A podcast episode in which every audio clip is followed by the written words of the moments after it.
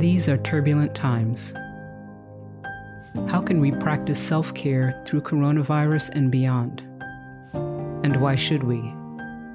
It's easy to create distractions with the latest technology, news stories, or television shows.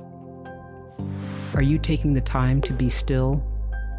Are you taking time to be mindful? Are you really in the present to the present?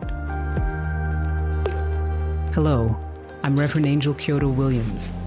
I'm a writer, activist, and ordained Zen priest. And welcome to Mindful by Design, a podcast about mindfulness and meditation with some instruction to support you along the way. On this series, I'll be sharing my expertise in the practice of meditation through the lens of transformation and justice. Through conversations with experts of this emerging field, we'll cover the science behind mindfulness and the impact it can have on individuals and communities.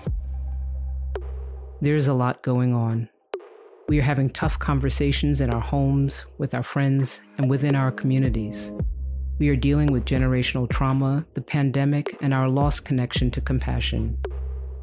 So, how do we practice mindfulness in times like these? What does it mean to meditate? And why might it be important to have a practice in your own life? In other words, how do we become mindful by design? This podcast will release two episodes a week.